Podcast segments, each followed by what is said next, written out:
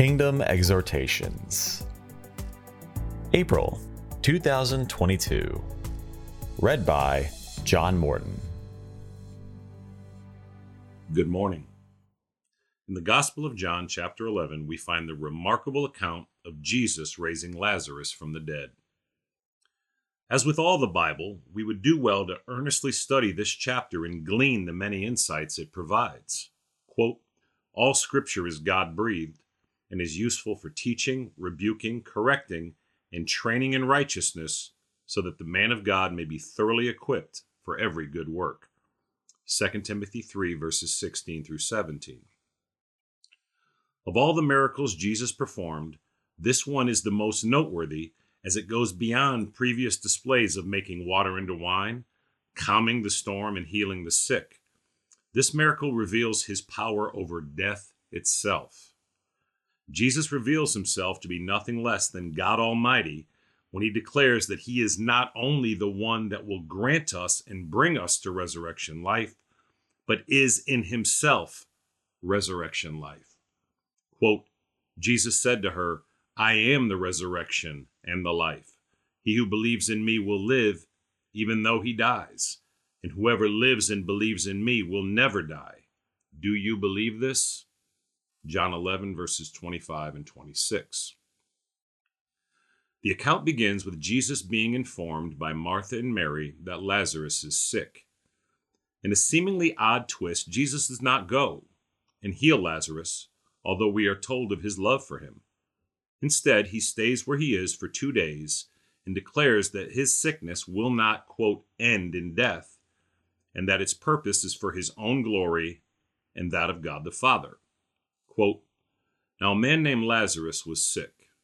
He was from Bethany, the village of Mary and her sister Martha.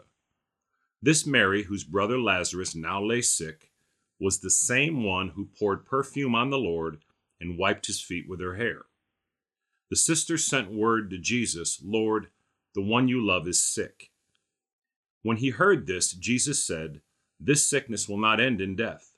No, it is for God's glory, so that God's Son may be glorified through it. Jesus loved Martha and her sister and Lazarus. Yet when he heard that Lazarus was sick, he stayed where he was two more days. Then he said to his disciples, Let us go back to Judea. John 11, verses 1 through 7. How often have we been discouraged and hurt when Jesus does not come and help us at the time we desire, not realizing that he has something greater planned for us? After intentionally waiting for Lazarus to die so that the people might believe and receive him as Savior and grow in their faith, Jesus proceeds to go with his disciples to the place where Lazarus is buried. Quote, so then he told them plainly, Lazarus is dead, and for your sake I am glad I was not there, so that you may believe. But let us go to him. John 11, verses 14 and 15. Oftentimes, Jesus allows trials and difficulties into our lives that we might have opportunity to grow in our belief and faith in him. Quote, on his arrival, Jesus found that Lazarus had already been in the tomb for four days. Bethany was less than two miles from Jerusalem, and many Jews had come to Martha and Mary to comfort them in the loss of their brother. When Martha heard that Jesus was coming, she went out to meet him, but Mary stayed at home. John 11, verses 17 through 20. With a genuine and humble heart that's an example to us all, Martha goes to Jesus and shares her sadness and disappointment that he didn't come earlier and heal Lazarus. And, although she has no belief that Jesus will raise Lazarus from the dead, she proclaims her trust that Jesus, quote, even now will bring good out of the situation. Quote, Lord, Martha said to Jesus, if you had been here, my brother would not have died.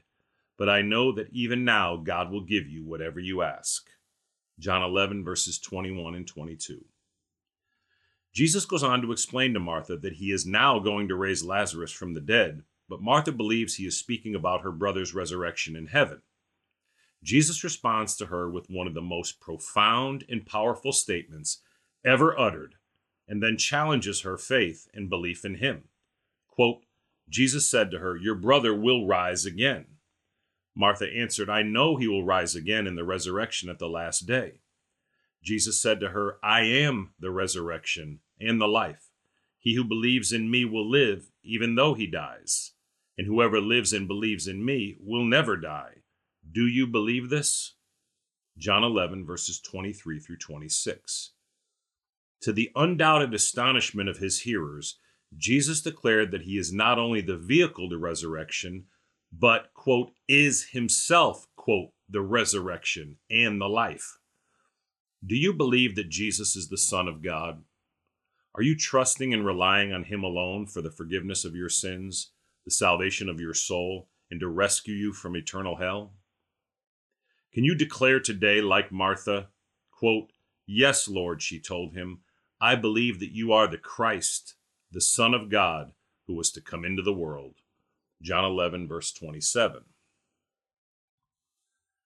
Jesus summons Mary to come to him, and when she arrives, she, like Martha, tells him of her disappointment in his coming too late to help her brother Lazarus.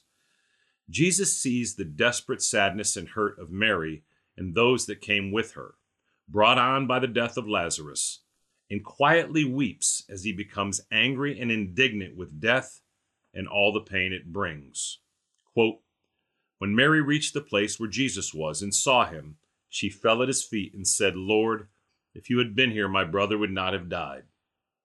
When Jesus saw her weeping, and the Jews who had come with her also weeping, he was deeply moved in spirit and troubled. Where have you laid him? he asked. Come and see, Lord, they replied. Jesus wept. John 11, verses 32 through 35. We can take comfort in knowing that Jesus understands when we are struggling and sad and always desires to bring resurrection life out of every trial and difficulty we go through. Quote, and we know that in all things God works for the good of those who love him, who have been called according to his purpose. Romans 8, verse 28. Jesus proceeds to go to the tomb and orders the stone removed. Martha complains that there will be a bad smell from the decaying body, but submits to Jesus and has the stone taken away sometimes we have to tolerate a quote, bad smell or unpleasant circumstances to receive certain blessings from Jesus. Finally, Jesus thanks the Father, commands Lazarus by name to rise from the dead, come out of the tomb, and orders his grave clothes removed. Quote, Jesus, once more deeply moved, came to the tomb. It was a cave with a stone laid across the entrance. Take away the stone, he said. But Lord, said Martha, the sister of the dead man, by this time there is a bad odor, for he has been there four days. Then Jesus said, Did I not tell you that if you believed, you would see the glory of God? So they took away the stone. Then Jesus looked up and said, Father, I thank you that you have heard me. I knew that you always hear me, but I said this for the benefit of the people standing here, that they may believe that you sent me. When he had said this, Jesus called in a loud voice, Lazarus, come out. The dead man came out, his hands and feet wrapped with strips of linen and a cloth around his face. Jesus said to them, Take off the grave clothes and let him go. John 11, verses 38 through 44. It's interesting that Jesus does not remove the stone or the grave clothes from Lazarus himself. He expects us to do for ourselves and others what we can do and rely on Him for what we cannot do. Let us go now and determine to love, worship, and obey Jesus Christ our Lord as we celebrate His resurrection this Easter season. When difficult times come, continue to pray and seek Jesus for His deliverance and blessing in the situation.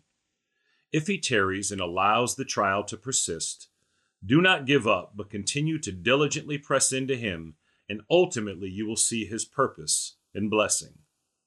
Do not be afraid to pour out your heart to Jesus, but, like Martha, share your deepest hurts and pains and disappointments with him, knowing that, quote, even now he will bring good out of every circumstance. Remember, our Heavenly Father always uses our trials and difficulties for our growth in Christ and the refining of our faith. Quote, and we know that in all things God works for the good of those who love him, who have been called according to his purpose. Romans 8, verse 28. Finally, as Easter approaches, consistently remind yourself of the words of the Apostle Paul. Quote, now, brothers, I want to remind you of the gospel I preached to you, which you received and on which you have taken your stand. By this gospel you are saved, if you hold firmly to the word I preached to you. Otherwise, you have believed in vain. For what I received, I passed on to you as of first importance that Christ died for our sins according to the Scriptures, that he was buried, that he was raised on the third day according to the Scriptures, and that he appeared to Peter and then to the twelve. After that, he appeared to more than 500 of the brothers at the same time, most of whom are still living, though some have fallen asleep. 1 Corinthians 15, verses 1 through 6. If you have not received Jesus Christ as your Lord and Savior for the forgiveness of your sins and the salvation of your soul, then do so now. Simply and sincerely pray to Jesus, acknowledging your sinfulness and hopelessness and desperate need of Him. Humbly ask Him to be the Lord of your life, to save you from your sin, and to bring you to heaven when you die, placing your full trust and confidence in Him alone to be your only Lord and Savior. Quote, Yet to all who received Him, to those who believed in His name, He gave the right to become children of God. John 1, verse 12. Quote, Jesus said to her, I am the resurrection and the life. He who believes in me will live even though he dies, and whoever lives and believes in me will never die. Do you believe this? John 11, verses 25 and 26. May God bless you all. Have a blessed and Christ filled Easter.